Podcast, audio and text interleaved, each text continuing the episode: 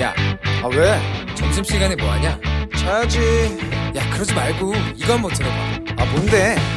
지금 당장 라디오를 켜봐 나른한 오후 깨울 시사 토크쇼 모두가 즐길 수 있고 함께하는 시간 유쾌하고도 신나는 시사 토크쇼 오태훈의 시사본부. 정보센터 뉴스입니다.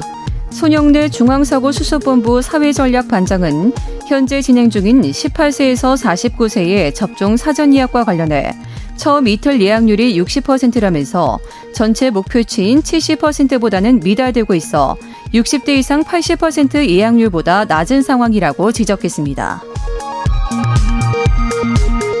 코로나19 백신 1차 접종과 2차 접종 간격이 6주로 늘어난 가운데 2학기 전면 등교를 앞둔 교사들에 대해서는 접종 간격을 5주로 축소하기로 했습니다. 코로나19 팬데믹 장기화로 금융대출이 어려워진 경제적 약자를 상대로 연 최고 2147% 불법 고리대금을 운영한 일당이 경찰에 붙잡혔습니다. 전광훈 사랑제일교회 담임 목사가 이끄는 국민혁명당 측은 올해 광복절 연휴 서울 도심에서 걷기 운동 형태의 행사를 강행하겠다고 밝혔습니다. 경찰이 광복절 연휴 불법 집회를 강행하면 엄중히 처벌하겠다고 재차 경고했습니다. 지금까지 정보센터 뉴스 정원나였습니다.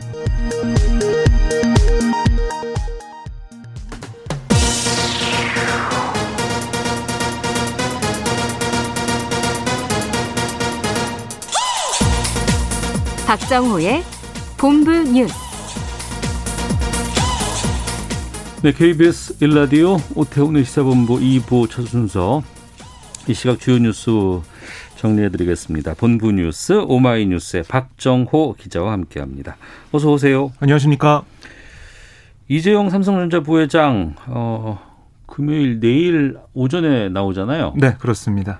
근데 지금 그 가석방뿐 아니라 취업 제한 풀어달라 이 얘기가 지금 계속 뉴스로 나오고 있어요. 네, 그 사실 이 재계에서 얘기했던 건 사면이었어요. 예. 왜냐하면 취업 제한 부분이 걸리기 때문에 네. 경영에 이제 복귀를 하려면 음. 취업 제한 부분 해결돼야 되고 그러면 사면밖에 없다 이런 입장이었거든요. 네. 그 취업 제한 같은 경우는 이제 법무부 장관이 승인을 해줘야 되는 그런 부분이 있습니다. 아, 그런데 어제 송경식 한국경영자총협회 회장이 경제부총리 경제단체장 간담회 이걸 참석한 다음에 기자들과 만나서 뭐라고 했냐면 이재용 부회장의 취업 제한 문제에 대해서 홍남기 부총리도 챙겨주고 계시더라 이렇게 말을 했습니다. 홍남기 부총리가 구체적으로 어떤 언급을 했냐 이런 네. 질문이 다시 들어오자 손 회장은 불편 없이 잘 해달라고 하는 말씀을 법무부 장관에 드렸다고 한다. 음. 부총리가 계속 챙기고 있다. 뭐 이렇게 전했어요. 네. 그러니까 이 정부 내에서 이 법무부 장관에게 이 취업자 문제 해결해야 된다 이런 얘기를 한 거 아니냐 이렇게 추측할 수가 있지 않습니까? 그것도 홍남기 부총리가. 그렇습니다. 예. 그래서 기자들이 오늘 박범계 법무부 장관 출근길에 이 부분에 대해서 물어봤어요. 네. 네, 박 장관의 답변은 뭐였냐면 어떤 말씀도 들은 게 없다였고요. 사면이나 가석방 관련해서 경제부총리는 물론 정부 당국자 누구로부터도 요청이나 이야기를 들은 바 없다. 아, 그건 법무부 정책이고 취업 승인은 고려한 바 없다라고 강조를 했습니다. 네. 그러면서 가석방을 하루 앞둔 이재용 부회장에 대해 본인의 깊은 고뇌가 필요할 것이다. 또 이렇게 아, 지적을 하기도 했습니다. 네. 앞서서 김영석 전 통일부 차관과 말씀 좀 나눠봤습니다만 북한 지금 한미연합훈련 여기에 반발하고 있는데 그 군 통신선 전기 통화 이거 지금 계속 안, 안 받고 있죠. 네, 사흘째 응하지 않고 있는데요. 네. 통일부 얘기를 들어보면 오늘 오전 9시 남북공동연락사무소 게시 통화 이뤄지지 않았다라고 전했고요. 군 관계자도 오전 9시 이 동해와 서해지구 군 통신선을 통한 전기 통화 아, 이루어지지 않았다라고 설명을 했습니다. 네. 뭐 북한 김여정 노동당 부부장, 또 김영철 통일전선부장 그저께 어제 잇따라 한미연합훈련에 반발하면서 안보 위기를 경고하는 담화를 낸 상태인데 네. 현재로서는 북한의 도발 징후는 감지되지 않고 있습니다. 합참 관계자 말 들어보면 한미 정보 당국 간 긴밀한 공조를 하고 있고 관련 동향을 예의주시하고 있다. 확고한 대비 태세를 유지하고 있는데 현재까지 추가로 설명할 만한 특이 동향은 없다라고 밝혔습니다. 네. 이달부터 우유 원유값 이게 리터당 21원 인상된다고 하는데 정부가 낙농가 대상으로 좀 인상 미뤄달라 네. 이렇게 이- 이- 설득하고 있다고요? 예, 그러니까 낙농진흥회가 이번 달 1일부터 원유 가격을 리터당 947원으로 그러니까 21원 올리기로 결정을 했어요. 네. 그런데도 아직 우유 가격 오르지 않았는데 그 이유는 우유업계의 원유 대금 결제 관행 때문입니다. 통상 주요 우유 업체들 매달 1일부터 15일치 원유 대금을 그달 20일쯤 지급하거든요. 예. 아, 이 때문에 이달 인상된 원유 가격 아마 오는 20일 이후에 실제로 반영될 것으로 보여요. 네. 그래서 처- 정부 축산 당국이 비상에 걸렸는데요. 지금 보면 아, 다 오르고 있습니다. 음. 최근 라면, 뭐 과자, 소스 뭐 등등 주요 먹거리 물가가 줄줄 올랐는데 네. 이 특히 우유가 다른 식품 산업에 파급 효과가 큽니다. 음. 우유값 올리면은 뭐 올라갈지 다 이제 짐작이 되시죠? 뭐, 빵값도 오를 빵값도 것이고 오르고. 예. 많죠. 뭐 네, 심지어는 이제 커피값, 음. 커피도 우유가 들어간 메뉴가 있기 때문에 네, 네, 그런 것도 그렇죠. 오를 수가 있어요. 예. 그래서 농식품부가 이달 4일 열린 이 낙농진흥회 소위원회 회의에서도 설득에 나섰고 지난 6일에는 이 전국 낙농 협동조합장을 만나서 비슷한 요청을 한 것으로 알려졌어요. 하지만 낙농가는 이번에는 가격 을 올려야 한다. 음. 인상 의지가 확보하고요. 아, 또 정부 역시 강제력 있는 수단이 없어서 쉽지 않은 상황인데 어떤 결론이 나올지 좀 더 지켜봐야겠습니다. 네. 어, 현대차그룹 정의선 회장 아들이 음주운전 사고 내고 수사받았다고요? 네, 서울 동부지검은 이 정 회장의 장남 22살 정모 씨를 도로교통법 위반 혐의로 벌금 900만 원에 약식 기소했는데요. 네. 이정 씨는 지난달 24일 이 오전 4시 45분쯤 만취 상태로 차량을 운전하다가 서울 광진구 강변북로 영동대교 램프에서 가드레일을 들이받은 혐의를 받습니다. 네. 이게 시민 신고를 받고 출동한 경찰이 이 청담대교 진입로 인근에 멈춰 있는 정 씨의 정 씨의 차량을 발견했는데 사고 당시 정 씨의 혈중 알코올 농도 면허 취소 수준 그러니까 0.08% 이상이었고요. 예. 동승자는 없었습니다. 검찰 관계자는 이 법과 원칙에 따라 수사한 다음에 약식 기소했다라고 설명을 했습니다. 네. 지금 거리두기 4단계 상황에서 네. 새벽 4시 45분쯤에 만취 상태로 운전하다가 걸린 거네요. 네, 그렇습니다. 참. 나. 알겠습니다. 자, 그리고 그 수도권 공공택지 사전 청약 흥행 성공했다고요. 네, 인천 계양, 남양주 진접, 성남 복정 등지에서 나온 공공주택 4,333개 가구 예, 여기에 대한 청약을 마감 결과 총 93,798명 신청을 했어요. 네. 그래서 평균 경쟁률이 21.7대 1을 기록했는데요. 공공분양 주택은 평균 경쟁률이 28대 아, 28.1대 1, 신혼 희망타운은 13.7대 1을 기록을 했습니다. 청약 신청자의 절반은 30대였고 40%가량은 서울 시민인 것으로 나타나서요. 앞으로 계속될 사전 청약 부동산 시장에 이 패닉 바잉을 진정시킬 수 있을지 주목이 되는데요. 네. 국토부 관계자 얘기를 들어보면 아, 사전 청약 경쟁률이 높게 나왔고 특히 이 사전 청약 신청자 가운데 서울 거주자가 아, 좀 많이 있어서 많은 국민들이 사전 청약을 좀 기다려왔으면 알수 있었다라고 밝혔습니다. 네. 어, 문화체육관광위원회 언론중재법 개정안 심의 보류했어요? 네, 이게 이제 문체위가 오늘 10시에 전체회의를 열어서 개정안에 대한 심의를 이어갈 방침이었어요. 네. 하지만 여야 간 사전 협의를 통해서 회의 취소를 결정했는데요. 지난달 27일 법안 심사 소위를 거쳐 지난 10일 전체회의에 상정된 이 개정안 내용을 보면 언론사의 허위 조작 보도에 대해서 최대 5배의 징벌적 손해배상을 적용한 내용이 골자입니다. 네. 문체위 관계자 얘기를 들어보면 이게 여당 주도로 법안 소위를 통과한 이 개정안에 대한 국민의힘의 반대가 크니까 음. 주말까지 야당이 대안을 마련해 오면 다시 논의하기로 했다라고 설명을 했거든요. 예. 우선 민주당의 입장은 좀 완강합니다. 8월 국회에서 입법을 완료하겠다 이런 방침인데 국민의힘도 좀 저항을 하고 있는 겁니다. 반대를 하고 있는데 왜 그러냐? 대선용 언론 재갈법이다라고 맞서고 있거든요. 예. 어, 그리고 이제 언론 단체에서 많이 또 반대를 하고 있어요. 음. 그래서 민주당은 오늘 윤호중 원내대표 주관으로 언론계 종사자들과 간담회를 열고 의견을 수렴할 방침인데 이게 8월 국회에서 좀 뜨거운 쟁점으로 떠오르고 있습니다. 알겠습니다. 하나만 더 보죠. 정의당 심상정 의원 대권 도전 선언했다고요? 네, 심상정 의원은 당원 게시판과 SNS에 그 올린 글에서 진보 집권을 꿈꾼 동지들의 헌신을 희망으로 부활시키자 양당이 흔들리지 않을 수 없도록 한국 정치의 판을 가로지르자 아, 이렇게 아, 강조를 했는데요. 정치인 심상정의 마지막 소임을 찾겠다라고 밝혔습니다. 그래서 오는 24일 전후로 대선 출마를 공식 선언할 것 같아요. 네. 이렇게 지금 전해지고 있고 이번 대선 출마를 하면은 네 번째 도전입니다. 심 대표 어. 입장에서는 2017년 민주노동당 경선에서는 권영계 의원에 밀렸고 네. 2012년에는 진보정의당 후보로 출마했지만 문재인 당시 민주당 후보를 공식 지지하며 사퇴했었죠. 2017년에는 정의당 후보로 선거를 완주했었는데 이번 네 번째 도전이 되겠고 정의당에서는 심의원을 비롯해서 이정희 전 대표, 황순식 경기도당 위원장 등이 뭐 자천 타천으로 대선주자 후보군에 거론되고 있습니다. 알겠습니다. 자, 본부 뉴스 오마이뉴스의 박정호 기자와 함께했습니다. 고맙습니다. 고맙습니다.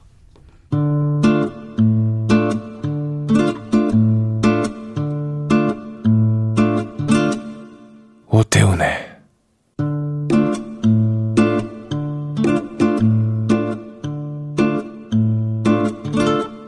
시사본부 네, 1시 11분 됐습니다. 시사본부는 청취자 여러분들의 참여 기다리고 있습니다. 샵 9730, 샵 9730번으로 의견 보내주시면 됩니다. 짧은 문자 50원, 긴 문자 100원의 정보 이용료, 어플리케이션 콩은 무료로 이용하실 수 있고 팟캐스트, KBS 홈페이지, 콩 등을 통해서 다시 들으실 수 있습니다. 또 콩 앱을 이용하시면 보이는 라디오로 만나실 수 있습니다. 콩 앱 켜시고 일라디오 채널 화면 하단에 보면은 캠코더 마크 있습니다. 이거 누르시면 영상으로 만나실 수 있고 물론 유튜브를 통해서도 생중계되고 있습니다. 오늘 목요일입니다.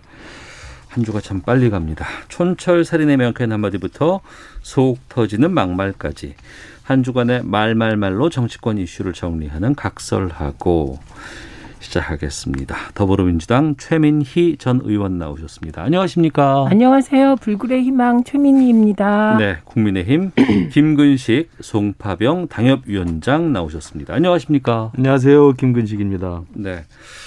어제 민주당 TV 토론회 세 번째 열렸었잖아요. 혹시 두분 보셨어요? 네, 봤어요. 김근식 네. 의원도 보- 예, 보셨어요? 뭐 완전히 다 보진 못했습니다. 네. 중간 저는 완전히 다 봤습니다. 아, 다 보셔야죠. 알겠습니다.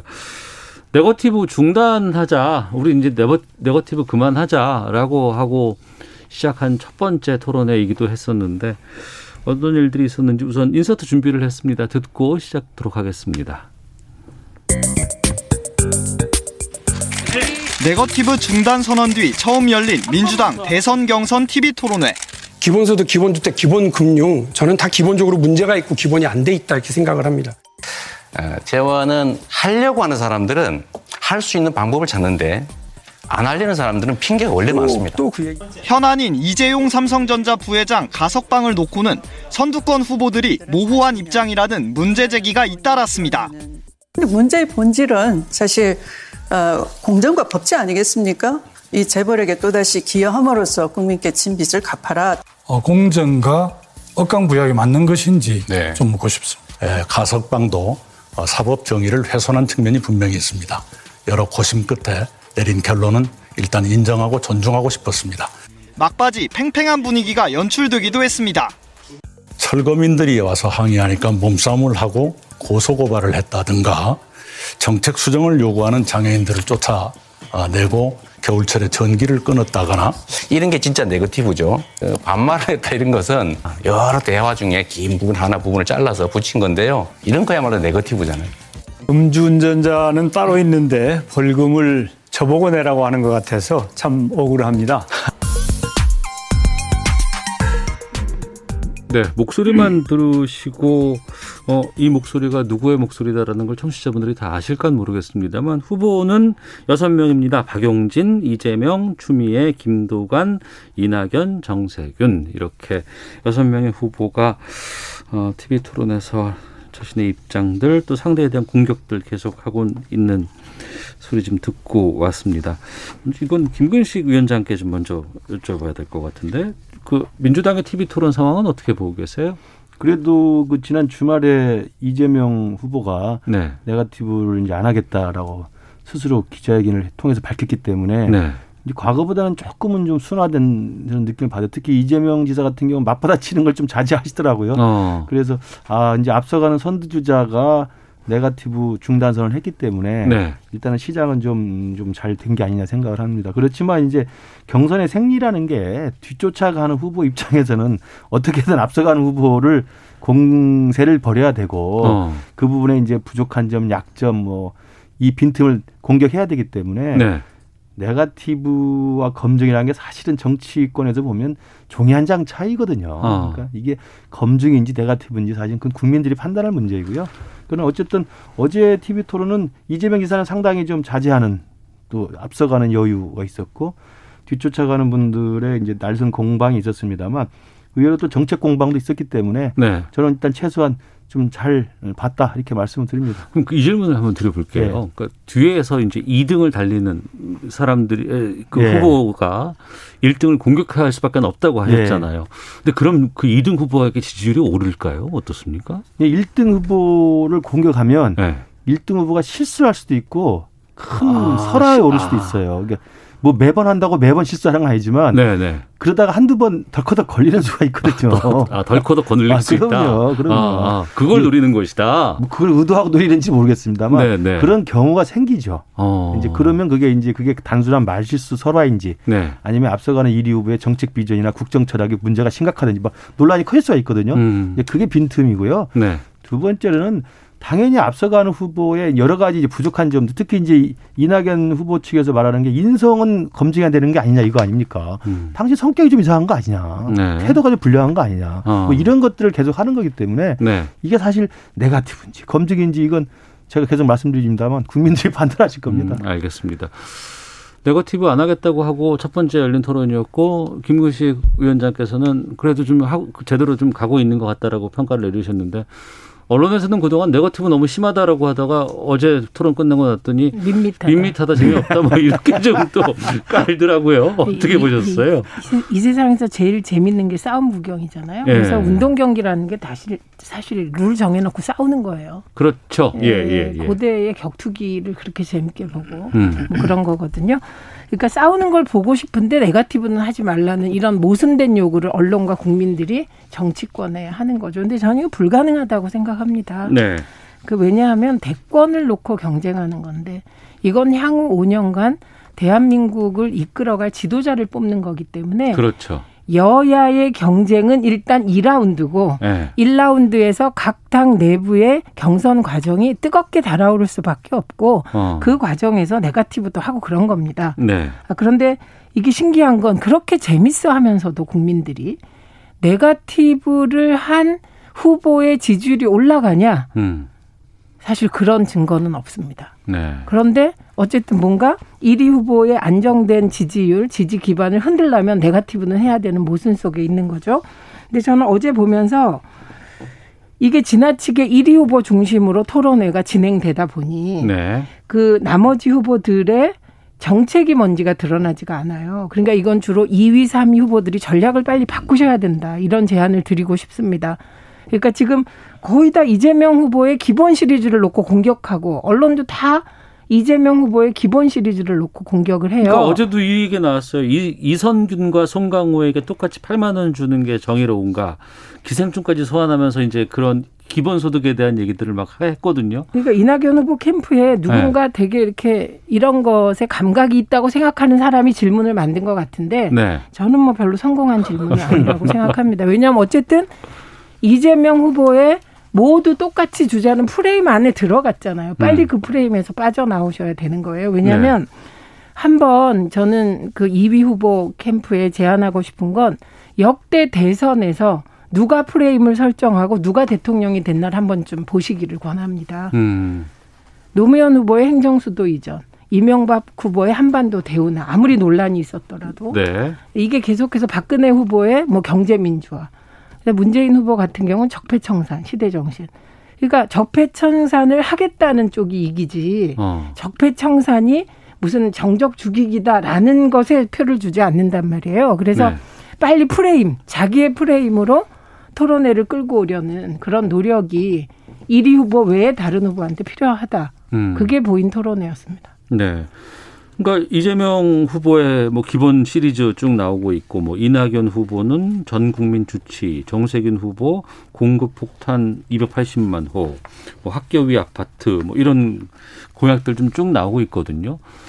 근데 공약은 많이 있는 것 같은데 이게 홍보가 잘 안 되는 것 같은 게 하나가 있고 예. 또 그닥 그렇게 큰 공감이나 와닿는 게 좀 덜한 느낌도 들거든요. 실제로 그 네. 저도 선거를 뭐 치러보고 우리 최민님도 선거를 치러보셨지만 유권자들이 그 후보들 중에 한 명을 선택해서 정치적인 표를 던질 때는 네. 여러 가지 이제 자기 투표 행위를 정당화하는 그 이유가 있습니다만 그 중에 공약은 조금 후순위로 떨어집니다. 오히려. 네, 그렇습니다. 실제로. 그러니까 유권자들이 한 후보를 선택할 때, 네. 아, 이 사람 공약 때문에 난 정말 이 공약이 마음에 들어서 찍는다는 사람은 제가 볼때그 부분이 상대적으로 많지 않습니다. 오히려 지금 이 민주당의 경선 과정에서도 이재명 후보의 기본 시리즈는 워낙 이제 홍보가 많이 돼 있고 왜냐하면 네. 너무 논란이 커지니까 음. 그다음에 감론을박 계속 하기 때문에 어찌됐든 많이 알려져 있습니다. 그렇기 때문에 이재명 후보의 기본 시리즈는 공약으로 딱 각인이 돼 있지만 지금 우리 앵커께서 말씀하신 것처럼 나머지 후보들의 공약은 무엇인지 잘 모르잖아요. 일단 홍보에서 일단 1위한테 밀리고 있고 그다음에 그 공약에 대해서 기본 시리즈 공약은 그 찬반 논쟁이 가열차게 진행해져요. 그럼 찬성하는 사람은 찬성의 강도가 더 세지고 어. 반대하는 사람은 반대의 강도가 더 세지죠. 그러면 언론에서 또 다룰 수밖에 그렇죠. 없고. 그렇게 예, 되면 예. 이게 기, 본적으로 먹고 들어가는 프레임이 되는 겁니다. 어. 그런데 또 하나는 제가 말씀드리지만 민주당의 선거인단에 지금 참여해서 투표하시는 분이나 예. 아니면 이제 본선에 어떤 후보가 올라가든 올라가서 그 본선에 올라가신 후보를 나중에 국민 여러분이 대통령으로 뽑으시는 부분이나 할 때 공약 때문에 뽑을 사람은 그게 많지 않다. 일단 기본적인 구도가 딱 잡혀 있고 그 구도 하에서 한 3순위, 4순위 정도의 선택의 기준으로 공약이 좀 작용을 할 수가 있는 것이지 네. 공약만이 어떤 선택의 기준은 아니기 때문에 어. 그러다 보니까 우리 정치권에서는 공약에 둘러싼 이 생산적 공론화 과정이 이렇게 많이 잘 안 됩니다. 그럼 공약 말고 뭐, 뭐 보고 뽑으실까요? 다들. 뭐 여러 가지겠죠. 그래서 네. 과거 이력. 그러니까 네가티브 하는 게 그런 거잖아요. 그러니까 근데 이 네가티브도 정확하게 잡아야 되는데 예를 들면 당신 인성이 나쁘다. 네. 너무 모호하잖아요. 어, 그렇죠. 어, 그리고 인성이 나쁘다는 걸 증명, 증명하려면 한마디로 욕을, 그 인성이 나쁜 걸 증명하는 게 다 비난, 욕설 이렇게 되는 거예요. 상대방에 대한 비난이 되는 거거든요. 음.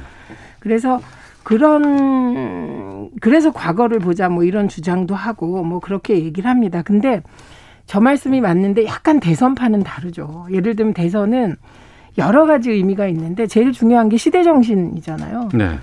지금 윤석열 후보 같은 경우는 전 검찰총장이니까 법적 공정을 이 시대 정신이 되면 유리하겠죠. 음. 근데 저는 안 될 것 같습니다. 법적 공정보다는 경제적 불평등, 흔히 양극화라고 얘기하는 것의 해소, 그 고민을 누가 더 치열하게 했나.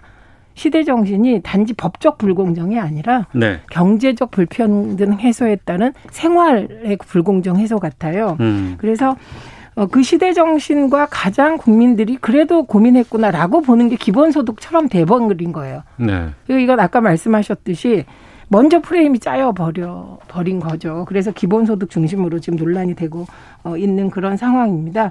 근데 이게 저는 2012년 대선 때 박근혜 후보가 될 것 같더라고요 막판에. 어, 왜냐하면 경제민주화라는 시대적 흐름을 그냥 선점해서 가져가 버리니까 박정희 전 대통령 이미지까지 더해져서 경제민주화를 할 것 같은 거예요. 결과적으로는 사실 잘 안 했지만.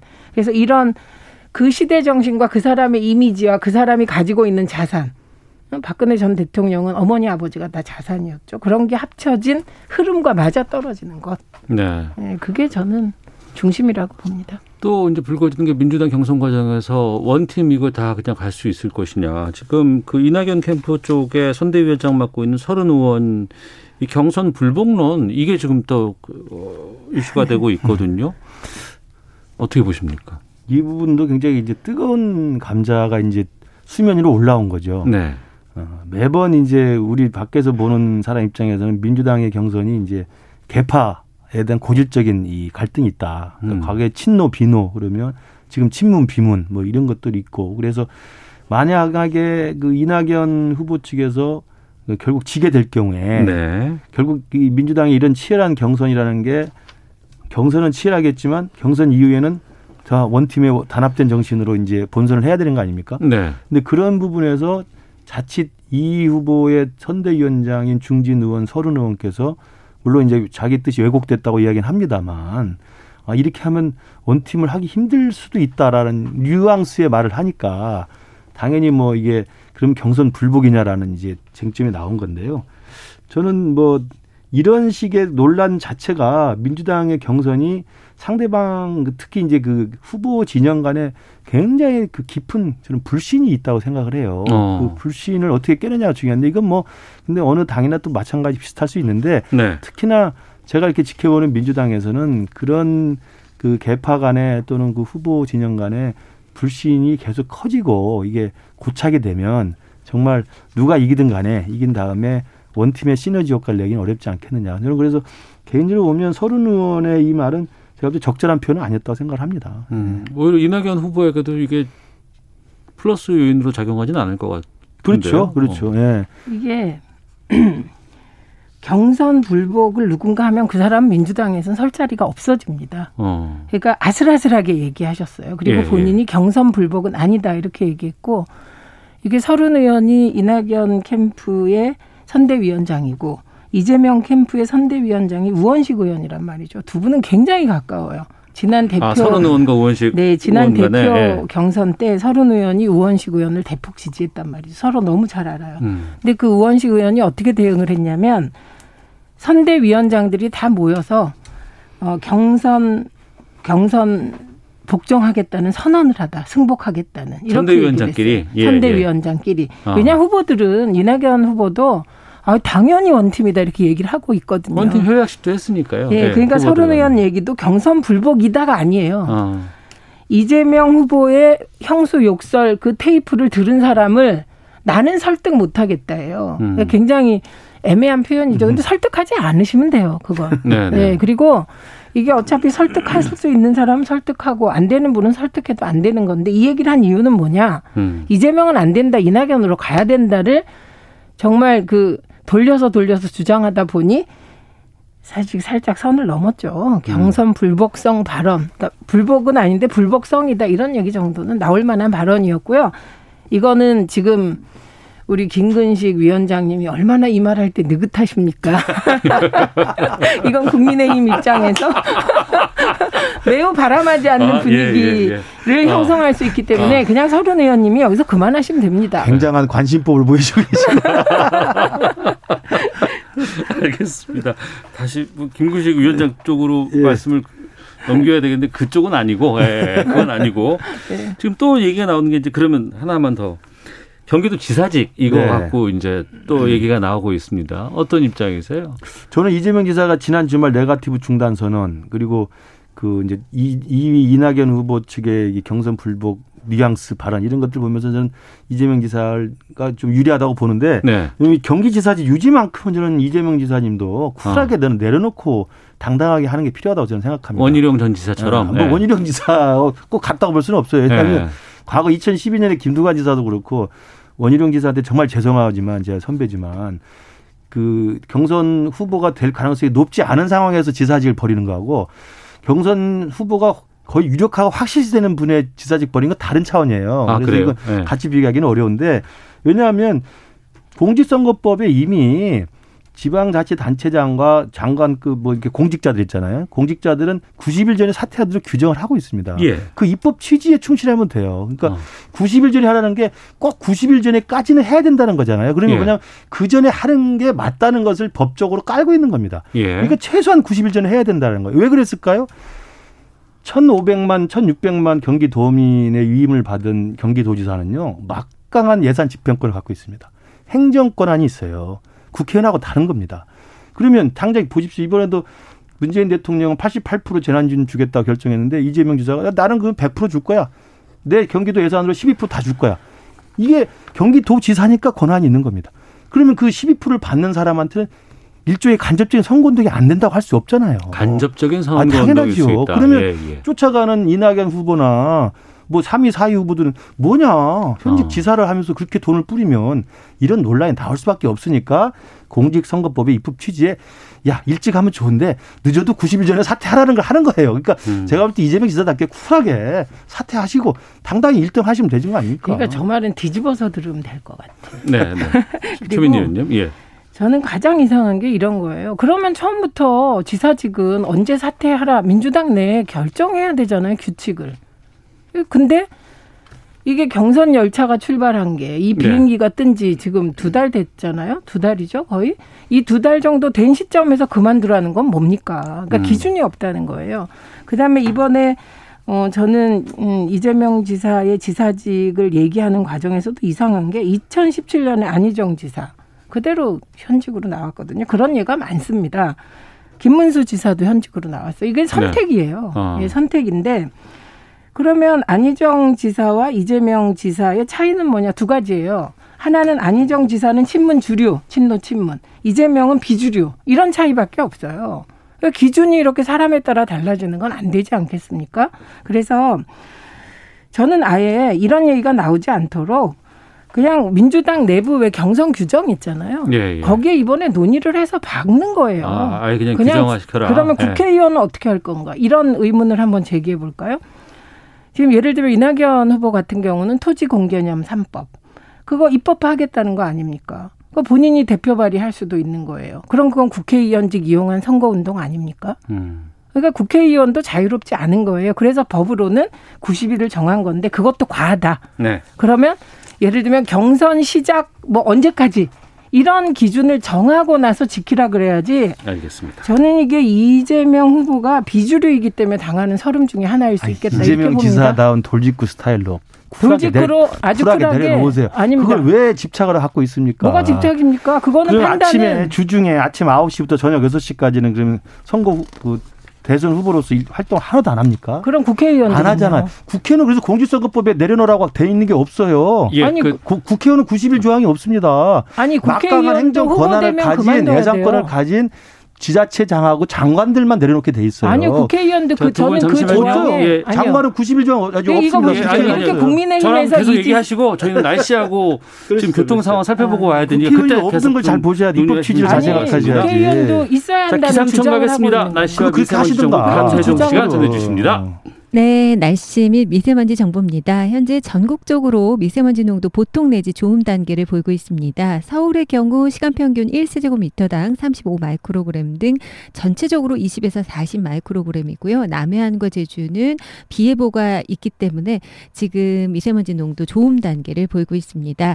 오늘 전국에 구름이 많이 끼겠고요. 소나기 오는 지역이 많겠습니다. 오후부터 밤사이 대기 불안정으로 수도권 등 곳곳으로 소나기가 5에서 40 40mm가량 예상되고 있습니다. 가장 중요한 점은 제주 지역 주로 남해안과 제주 지역 쪽입니다. 지금 남해상 쪽을 기압골이 지나고 있는데요. 이 따뜻한 수증기가 다량 유입되면서 많은 비가 예보돼 있습니다. 지금 잠깐 소강 상태인데 모레까지 상당히 많은 양의 비가 내리겠습니다. 내일까지 예상되는 양만 봐도 제주 지역 50에서 150, 제주 산지 쪽은 250mm 이상의 비가 쏟아지겠습니다. 시간당으로 하면 50mm 안팎이고 천둥 번개, 돌풍까지도 동반되겠습니다. 남해안 쪽은 10에서 60mm의 비가 이틀 동안 내리겠고요. 영동 지방은 내일 오후에 5에서 30mm 가량의 비가 예상되고 있습니다. 내일도 역시 소나기 오는 지역이 있겠는데 내일은 남부 내륙 쪽이 되겠습니다. 무덥습니다. 서울과 대구, 광주 32도의 낮 기온 보이는 등 27도에서 33도로 물론 한풀 꺾이긴 했지만 폭염특보 내려진 지역이 서쪽과 영남 지역을 중심으로 많습니다. 다만 영동과 동해안 쪽은 상대적으로 기온이 조금 낮겠습니다. 내일 서울의 아침 기온은 24도, 낮 기온 31도 예상하고 있습니다. 지금 서울의 기온은 31.9도입니다. 날씨 및 미세먼지 정보였고요. 다음은 이 시각 교통 상황 알아보겠습니다. KBS 교통정보센터의 임초희 씨입니다. 있습니다. 네, 이 시각 교통정보입니다. 서울 시내에는 서부간선도로 안양 방향으로 목동교 부근에서 하는 도로보수 공사 때문에 뒤로 이어지는 강변북로 방화대교부터 여파 받고 있습니다. 강변북로는 다시 구리 쪽으로 서강대교에서 반포대교, 성수대교와 영동대교 사이 밀리고요. 암사대교부터 강동대교 쪽으로도 차가 많습니다.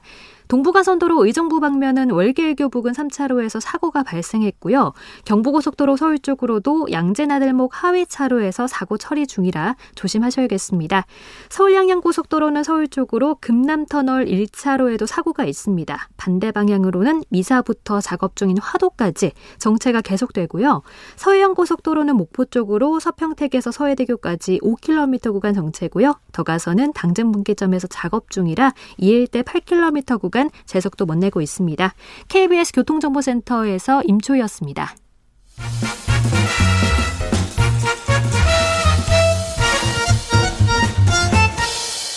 오태훈의 시사 본부. 예, 다 풀고 돌아왔습니다. 학설하고 더불어민주당 최민희 전 의원, 국민의힘 김근식 당협위원장과 함께하고 있습니다. 여당 쪽 경선 상황 살펴봤고요. 이번에는 야당 쪽으로 가보도록 하겠습니다. 국민의힘도 경선 일정 구체화되면서 후보들 사이의 경쟁 본격화 어, 되고 있습니다만 정작 후보들 간의 경쟁보다는 당 대표와 후보 간의 갈등 이게 좀 표면화되는 것 같아서 좀 새로운 어, 판이 열리고 있는 것 같습니다. 준비된 인서트 듣고 두 분과 말씀 나누겠습니다. 갈등의 중심에는 당에서 주최하는 다음 주 정책 토론회가 있습니다. 제 입장에서는 뭐 갈등할 아무런 이유가 없고 요청이 오고 캠프 측에서 얘기가 있으면 제가 한번 적극 검토해 보도록 그렇게 하겠습니다. 하지만 김재원 최고위원이 토론회 비판론에 가세하고 원희룡 전 지사는 당대표 자격까지 문제 삼고 나서면서 내홍은 복잡해지고 있습니다. 초선 의원들과 만나며 당심 공략에 나선 최재형 전 감사원장은 작은 정부론을 강조하는 와중에 실언 논란에 휩싸였습니다. 이 정부의 뭐 목표 중에 제일 문제가 있다고 생각하는데 국민의 삶을 책임지겠다. 이건 굉장히 위험한 발상입니다. 국민의 삶을 국민이 책임져야지 왜 정부가 책임집니까? 뒤처지는 국민은 국가가 맞지만 국가가 국민의 모든 삶을 책임지겠다는 건 거짓 공약이라고 주장했습니다. 예. 당 밖에 있던 분들이 당으로 들어왔고 입당을 했습니다만 또 유력 후보로 지금 어, 어 서고 있는데 정작 당 대표와의 갈등 같은 것들이 좀 불거지는 것 같아서 어떤 거예요 이 상황이 김근식 예. 위원장님? 일단 이 상황이 난감합니다. 난감한데요. 네. 어, 사실은 이제 정상적이라면 경선이 시작되고 지금 앞서서 민주당 상황 이야기했습니다만 예비 경선 되고 본 경선 되면서 이제 경선이 열기가 좀 달아오르면서 후보들 간에 사실은 공방 뭐 날선 비판 뭐 이렇게 하는 거거든요. 네. 근데 지금 우리 당은 경선이 지금 본격 시작이 되지도 않았는데 당 대표와 유력 후보 사이에 일정의 갈등 같은 것이어서 어, 정권 교체를 바라는 많은 야권 지지층 분들에게는 상당히 지금 당혹스러운 수밖에 없습니다. 저 개인적으로도 그렇고요. 예. 그래서 이 갈등의 원인이 무엇인가를 좀 따져보긴 해야 되지만 음. 또 공개적으로 언론이나 이런 방송에 밝힐 수 없는 부분들도 있고 네. 그리고 두 분의 또 개인적인 또 이 뭐라 그럴까요? 성정, 특성, 성격 뭐 이런 것도 조금 있는 것 같고 그래서 어 저는 그러나 이제 저는 개인적으로 조금 희망적으로 보는 것은 네. 두 분이나 그 양 진영의 감정 싸움이 좀 커지기는 하지만 일정 수준을 넘어서지는 못할 거라고 생각을 해요. 어, 음. 왜냐하면 둘명 다 일단 정치적으로 운명 공동체이기 때문에 네. 둘 중에 한, 그 만약에 이낙연 후보랑 이재명 후보의 한 명이 져야만 한 명이 이깁니다만 예. 이준석 대표와 윤석열 후보는 둘다 윈윈해야만 결국 승리하는 겁니다. 그렇겠죠. 한쪽을 네. 꺾어야만 자기가 이기는 게 아니거든요. 아니죠. 네. 그래서 저는 운명을 같이 하는 정치적 운명 공동체이기 때문에 어. 일정한 선을 넘지 않을 거라는 저는 공감대가 있을 거라고 보고 근데, 예. 그러기 위해서는 좀 주변에 있는 분들이 조금 자제할 필요가 있다 발언을 어. 이런 생각을 좀 합니다. 일정한 선을 넘지 않겠다고 하십니다만 탄핵이라는 단어가 나온 건 좀 충격적이었거든요. 그러니까 그것도 지금 윤석열 캠프에 우리 신지호 정무실장이 또 방송에 나와서 좀 실수를 크게 한 것 같은데 네. 그리고 또 이준석 대표가 또 바로 또 거기에 맞대응을 해서 페북에 올렸잖아요. 그래서 저는 누차 말씀드립니다만 이준석 대표가 충분히 엄청난 지금 성과와 그 당에 기여를 하고 있는데 제발 좀 방송 인터뷰를 좀 줄이고 음. 그다음에 당내 분란과 관련된 개인의 입장을 표명해서 당을 좀 이렇게 추스리는 데는 공개적인 패북 활동을 할 필요가 없어요. 그렇게 해서 만약에 신주호 의원이 그랬다 그러면 윤석열 캠프 좌장 역할을 하고 있는 장재원 의원한테 전화를 해서 장 의원님 잠깐 봅시다. 그래서 도대체 그런 이야기를 하는데 도대체 저희가 뭡니까? 물어볼 수 있잖아요. 그리고 자기 어. 의견을 낼 수 있고 예. 서로 서로 공감할 수 있는 거고 합의할 수 있는 부분이 있으면 정리하면 되는 것이지. 음. 방송에 나와서 한 신조 의원도 문제고 그렇다고 또 바로 페북에다가 봐라 내가 이럴 줄 알았다 네 속셈을 알았다 이렇게 나오면 이 싸움이 확전되는 거지 싸움이 해소되는 게 아니지 않습니까? 알겠습니다. 최민님 어떻게 보고 계세요? 그래서 탄핵이라는 단어가 국민의힘 쪽에서 나왔다는 거는 저건 뭐 정말 이해할 수 없는 겁니다. 왜냐하면 박근혜 전 대통령이 탄핵됐고 그 아픔을 지지자들이 가지고 있는데 박근혜 대통령이 탄핵된 이후에 박근혜 대통령을 구속시킨 윤석열 전 총장까지도 정권 교체할 수 있다면 우리가 참아줄게. 지금 이게 지지자들 심정이잖아요. 그런데 그 캠프의 핵심 인사가 탄핵이라는 말 들고 나오면 그거는 참고 있고 그 아픈 가슴을 달래는 지지자들에겐 거의 비수에 가까운 단어일 겁니다. 어, 예, 예. 그래서 이 부분은 윤석열 후보가 어, 사실은 당 전체와 지지자들에게 사과해야 될 사안이에요. 그렇게 해야 넘어갈 수 있는 사안이라고 보고 그다음에 이 갈등은 아까 윤석열 전 총장의 인터뷰 나왔는데 당에서 제안이 오면 적극 검토하겠다는 거잖아요. 저건 또 후보의 자세가 아니죠. 당에 들어왔으면 당 지도부와 경선관리위원회가 뭐 이러저런 이유로 18, 20일 토론회 한다. 그럼 모든 후보가 참석하는 건 너무 당연한 거거든요. 그래서 음. 이건 1위 후보가 13분의 1 지금 대통령 후보로 나서시겠다는 분이 13분이에요. 그 13분의 1 되기 싫다는 거죠. 그런 네. 대접받기 싫다는 거. 근데 그거는 아니죠. 어. 그러니까 국민의힘에 들어간 이상 국민의힘 법에 따르는 게 맞죠. 그리고 나머지 네. 이준석 대표에 대한 문제 제기는 저는 타당하시다고 생각합니다. 음. 저도 그 부분은 그러니까 지금 경선 준비위원회인데 경준인데 네. 네. 어, 경준이가 지금 확정한 일정에 따르면 이달 말 30일, 31일 이틀간 국민의힘의 대선 경선 후보 등록을 하게 돼 있습니다. 예. 그게 후보 등록을 공식해서 서류를 가지고 기타 끝까지 내야 이제 후 경선이 시작이 되는 거예요. 네. 근데 후보 등록 이전인데 18일하고 20 며칠 날 두 번의 토론을 하겠다는 거거든요. 한 번은 사회 경제와 하는 외교 안보 경, 정치로 하겠다는 건데 시도는 좋습니다. 뭐 네. 그렇게 해서 그 뛰겠다는 주자들 다 서로 그 정책 경쟁을 좀 벌이는 건 좋은데 이게 과연 경준위에서 그렇게까지 할 필요가 있느냐에 대한 근본적 일단 의문이 하나 있어요. 경준위가 그럴 권한까지 있느냐? 아니, 권한이 있는 점인지 모르겠지만 그렇게까지 네. 할 필요가 있느냐? 예, 예. 30일, 31일 날 시작을 하고 등록한 다음에 음. 9월 달에 들어가서 하더라도 수없이 많은 토론회가 있을 텐데 굳이 8월 달에 꼭 두 번을 이렇게 해야 되겠느냐라는 이제 근본적인 고려를 한번 할 필요가 있다고 보는데 그래서 네. 저는 경준이 근데 이제 이준석 대표는 이미 결정된 사항이다 가자 이렇게 지금 하는 거고요. 그렇다면 두 번째는 또 그럼 결정된 사안에 대해서는 저는 최근 의원 말대로 윤석열 총장이 쿨하게 그걸 받으면 되는 겁니다. 네. 그 전에 이게 경준이가 과연 꼭 그렇게 후보 등록 이전인데 두 번이나 굳이 토론할 필요가 있느냐는 문제 제기를 하는 거 오케이. 그렇지만 어쨌든 당 지도부가 결정을 했어요. 그럼 윤석열 총장도 오케이 그럼 나도 갈게. 음. 그렇게 하는 게 저는 정상이고 그러면서 아까 그 인터뷰에 나왔지만 내가 상위에서 적극적으로 검토하겠다는 저는 윤석열 총장 다운 것은 거기에 그 사보타지 안 하고 그 토론에 참석해야 된다고 봅니다. 참석을 하는 게 맞고 막 참석할 거라고 생각을 해요. 아직 결정은 안 했어요? 저는 참석할 거라고 봅니다. 아니, 참석할 어. 겁니다. 네, 참석하라고 참석, 참석하라고 할게요. 네. 참석 안 하는 순간 그럼요. 예. 그러니까. 그 지지율 확 떨어질 겁니다. 그래서 그건 사실 큰 문제가 안 되는데 음. 그런 이제 수민에 드러난 건 경준이의 토론의 강행 이 논란인데 그 과정에서 아까 제가 말씀드린 것처럼 불필요한 이제 불신이 커지면서 확정이 된 거예요. 네. 어? 그 윤석열 캠프 쪽에서 누가 한 명이 또 이야기를 했다 그러면 그 기사를 또 공유해서 이준석 대표가 또 이야기를 하고 그러면 또 캠프 관계자가 나서 또 이야기를 하고 이 대표가 또 이야기. 이게 확정이 되는 거거든요. 아니 지금 저는 이 부분은 좀 서로 자제할 필요가 더 문제는 거지. 이준석 대표의 리더십 리더십이 흔들리고 있다는 겁니다. 민주당의 경우도 진짜 선관위원장, 경선관리위원장이 전행을 합니다. 공개적으로 라디오에 나와서 특정 후보 그만둬, 뭐 마음이 콩밭에서. 그래도 민주당은 조용해요.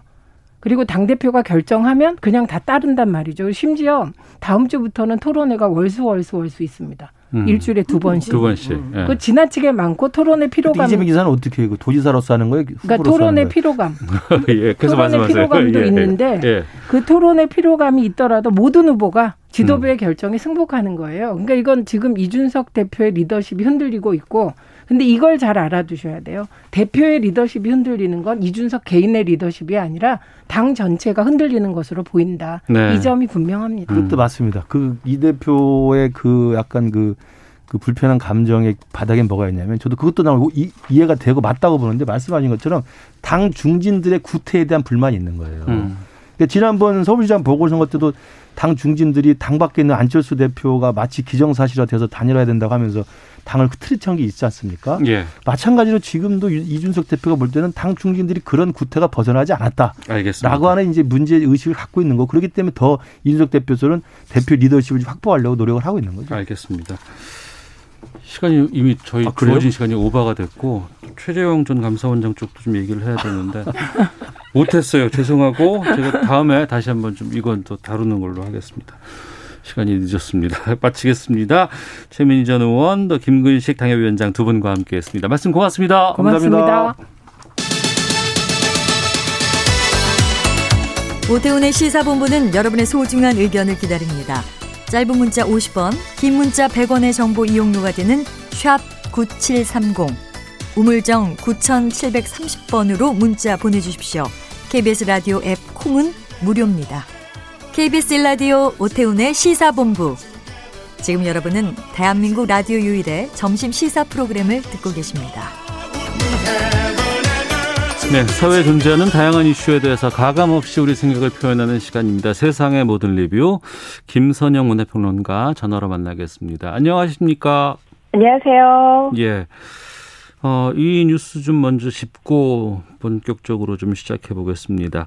네. 배우 하정 하정우 씨 프로포폴 네. 불법 투약 관련 첫 재판이 열렸고 10일 날 있었습니다. 하정우 씨가 재판장에서 모든 혐의를 인정했다면서요? 네. 그러니까 이제 하정우 씨의 혐의가 이제 프로포폴을 이제 치료 목적이 아니라 불법적으로 투약을 했다라는 네. 혐의 그리고 이게 또 이 과정에서 본인뿐만이 아니라 지인들이 그 처방을 받은 것처럼 이제 허위로 어. 이제 기재를 해서 여기에 또 공무원 혐의를 받고 있거든요. 네. 또 이러한 위반 혐 위법 혐의를 일단 다 인정을 했고요. 이게 처음에는 원래 검찰 쪽에서 그냥 야, 재판 없이 약식 기소를 했었는데 네. 재판부에서 아 이거는 재판에 회부해야 된다라고 음. 결정을 해서 이게 정식 재판에 올라간 거거든요. 네. 그래서 그만큼 이제 혐의가 그 약식 기소할 만큼 그렇게 작지 않다라고 본 거였죠. 음. 하정우 씨가 영화계에서 왕성한 활동을 하고 있을 텐데 이거 그러면 당분간은 당분간이 아니고 이 뭐 배우 활동을 하기가 쉽지 않을 것 같은데. 그렇죠. 네. 이게 지금 어 하정우 씨가 정말 말 그대로 한국 그 충무로의 대표 배우잖아요. 예. 또 실제로 지금 뭐 촬영을 이미 마쳤거나 이제 개봉을 기다리고 있는 그런 작품들이 이제 차기작이 네 편이나 돼요. 네. 그리고 이제 그 이후에도 이제 기존의 뭐 신과 함께 시리즈라든지 뭐 본인이 출연했었던 그런 작품들이 기다리고 있기 때문에 네. 이 재판 결과에 대해서 이제 많은 사람들이 이제 주목을 하고 있었는데 이게 지금 현재 제작이라든지 개봉이 다 불투명해진 거죠. 음. 그리고 이게 볼륨이 굉장히 큰 작품들이란 말이에요. 하정우 씨가 이제 주연을 맡은 작품들은 음. 대부분 대작들이기 때문에 네. 더더욱 이제 좀 피해가 큰 상황이에요. 어. 지금 뭐 강재규 감독이 연출했던 뭐 보스톤 1947이라는 작품만 해도 이게 이제 송기정 씨의 그 음. 실화를 다룬 작품으로 굉장히 좀 기대를 많이 받았던 작품이거든요. 아, 예. 예, 근데 이 작품이 원래 이제 지난해에도 그 출연 배우 중에 배성우 씨가 음주운전으로 무리를 일으켜서 이제 개봉이 미뤄졌는데 네. 이번에 이제 하정우 씨 이 재판 결과까지 터지면서 음. 이 작품이 이제 개봉이 완전 미뤄지게 돼서 가장 좀 안타까운 상황이 된 것 같아요. 네, 안타까워도 좀 책임은 져야 될 것 같은데 변론 과정에서 그렇죠. 좀 부적절한 발언이 있었다면서요. 네, 그러니까 이게 지금 변호인단이 변론 과정에서 이제 한 발언들이 언론을 통해서 공개가 됐는데, 네. 어, 뭐라고 선처를 부탁을 했냐면 협의는 인정하지만 그동안 이제 재판 기간 동안에 조사받는 기간 동안에 배우 생활을 전혀 하지 못하면서 음. 좀 경제적 손실이 크다. 네. 또 하정우 씨 같은 경우는 이제 소속사를 운영을 하고 있기 때문에 뭐 직원들의 생계도 걸려 있다. 이런 이제 경제적 손실을 좀 내세우면서 선처를 해달라라고 호소를 했거든요. 네.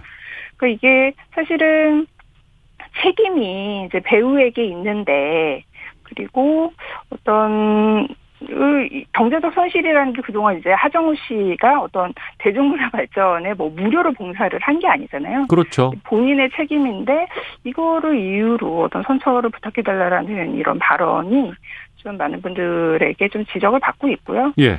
또 하정우 씨 같은 경우에도 본인이 최후 발언에서 이제 좀 부끄럽고 염치 없지만 앞으로 이제 사회에 건강하는 배우가 되겠다. 네. 선처해달라. 이렇게 호소를 했거든요. 그러니까 이것도 그동안 이제 이런 사회적 무리를 일으켰던 많은 연예인들이 뭐 가수는 노래로 만회하겠다.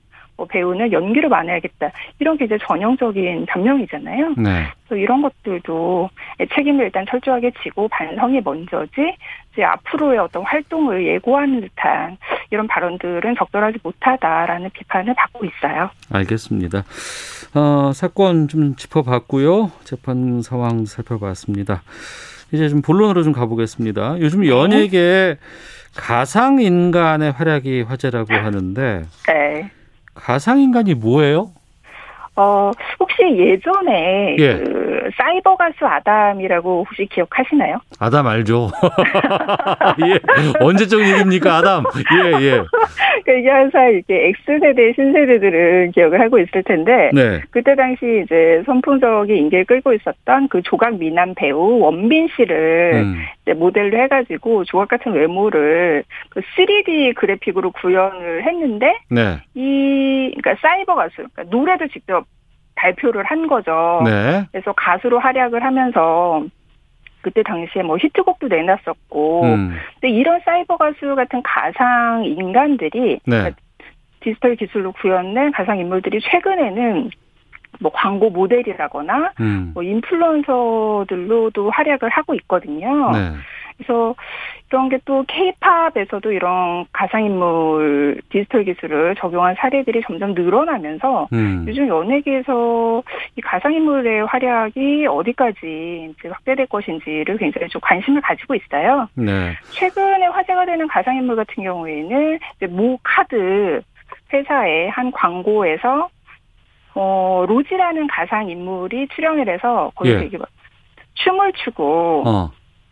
그 지하철에서 춤추는 아, 네네. 아, 그거 봤어요, 저. 예, 네, 예, 예. 그 광고가 굉장히 었어요 근데 그, 그, 그 모델이 가상 인간이라면서요? 그렇죠. 네. 그러니까 많은 분들이 몰랐죠. 굉장히 좀 개성적인 외모를 가지고 있고 뭔가 이국적인 느낌을 풍기기는 했는데 네. 너무나 좀 자연스러운 동작이라든지 아니 사이버 가수 아담은 그냥 그거는 그 사이버라는 게 확실히 드러나요 그때는 그렇죠. 딱 네. 보면은 가상 인간이라는 게 너무나 그렇죠. 드러나잖아요. 근데 이 경우는 좀 네. 어, 처음에는 몰랐어요. 저는 그렇죠. 가상 인간이었어요. 많은 분들이 깜짝 놀랐어요. 네. 저도 광고를 보고 깜짝 놀랐는데 네. 이 인물 같은 경우 국내 최초의 가상 인플루언서라는 직함을 가지고 있거든요. 음. 그러니까 처음에 본인이 가상 인물이라는 걸 밝히지 않고 SNS를 시작을 했는데 네. 거기에서 이제 세계 곳곳을 뭐 여행하는 사진이라든지 본인의 일상 사진을 그냥 막 다른 인플루언서들처럼 올리기 시작한 거예요. 아 광고 찍기 전부터요? 네네 광고 지난해부터 이제 SNS를 개설을 하면서 거기에 본인의 이제 일상생활을 자연스럽게 올리기 시작했는데 네. 많은 분들이 어 사진이 너무 멋지다 이 어. 인물이 멋지다 가상인물이라는 걸 모르고 많은 사람들이 이제 팔로우를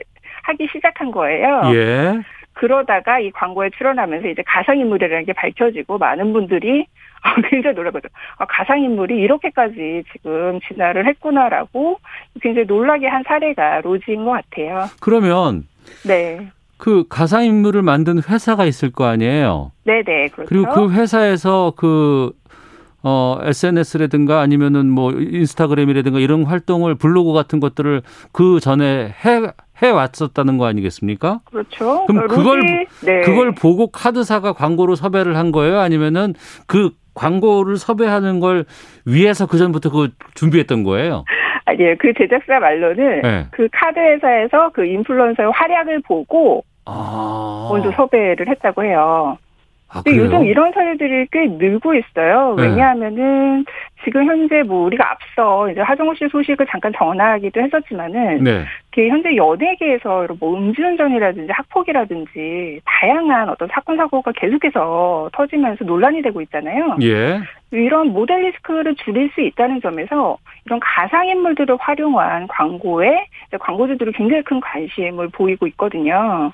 아. 이제 로지라는 성공 사례가 생기면서 네. 더더욱 많은 사람들이 아 가상인물을 이렇게까지 활용을 할 수 있구나라고 생각을 하게 된 거죠. 아 모델로 가상 인간을 네. 하면 그 배우 그러니까 CF 배우가 다른 곳에서 네. 좀 그릇된 행동을 한다거나 잘못된 행동할 여지가 없어지니까 오히려 더 그렇죠. 선호한다. 네, 여러 가지 장점이 있죠. 네. 그리고 특히나 요즘 같은 코로나 시대에 아무래도 네. 뭐 이동을 한다거나. 그렇죠, 그렇죠. 또 화보를 찍을 때에도 굉장히 여러 가지 장벽들이 존재하는데, 어. 이 가상인물들을 섭외를 하게 되면 그런 과정이 전혀 필요가 없잖아요. 그래픽상으로 네. 충분히 소화가 될 수 있을 테니까. 그렇죠. 네. 그 로지 같은 경우에도 실제로 뭐 세계의 다른 또 다른 해외에서 활동하는 뭐 디지털 모델과 같이 콜라보 화보 촬영을 하기도 했었고요. 음. 이런 식으로 좀 코로나 시대의 어떤 단절을 극복하는 어떤 교류의 메시지도 이 가상인물들의 화려하게 좀 전달을 하고 있기 때문에 네. 여기에서 좀 연상되는 긍정적인 효과가 또 있는 것 같아요. 근데 그 긍정적인 효과만큼 좀 부정적이거나 좀 상막한 부분도 좀 있을 것 같은데요. 이게 좀 아무래도 많은 분들이 우려를 하는 거는 예전에 네. 이제 사이버가스 아담도 저희가 이제 원비를 모델로 했다라고 말씀을 드렸잖아요. 네. 근데 로지 같은 경우에도 이게 이제 로지는 외모보다는 뭐 개성 있는 요즘 mz 세대의 개성을 추구하는 취향을 고려해서 예. 개성 있는 외모를 추구했다라고 음. 이야기는 하지만 실제로 보면 그렇지 않아요. 이런 디지털 활동하고 있는 디지털 모델들은 대부분 완벽한 몸매를 가지고 있고 음. 정말 만화처럼 생긴 아, 그렇죠. 그런 인물들이거든요. 예, 예. 그러니까 지금의 실제 모델들도 우리가 더 어떤 완벽한 외모를 추구하기 위해서 보정 같은 것들을 굉장히 많이 하잖아요. 알겠습니다. 예. 네, 이런 외모지상주의 심화가 네. 좀 우려가 되는 거죠. 네, 김선영 문화평론가 함께했습니다. 고맙습니다. 감사합니다. 예, 시사본부 마치겠습니다. 안녕히 계십시오.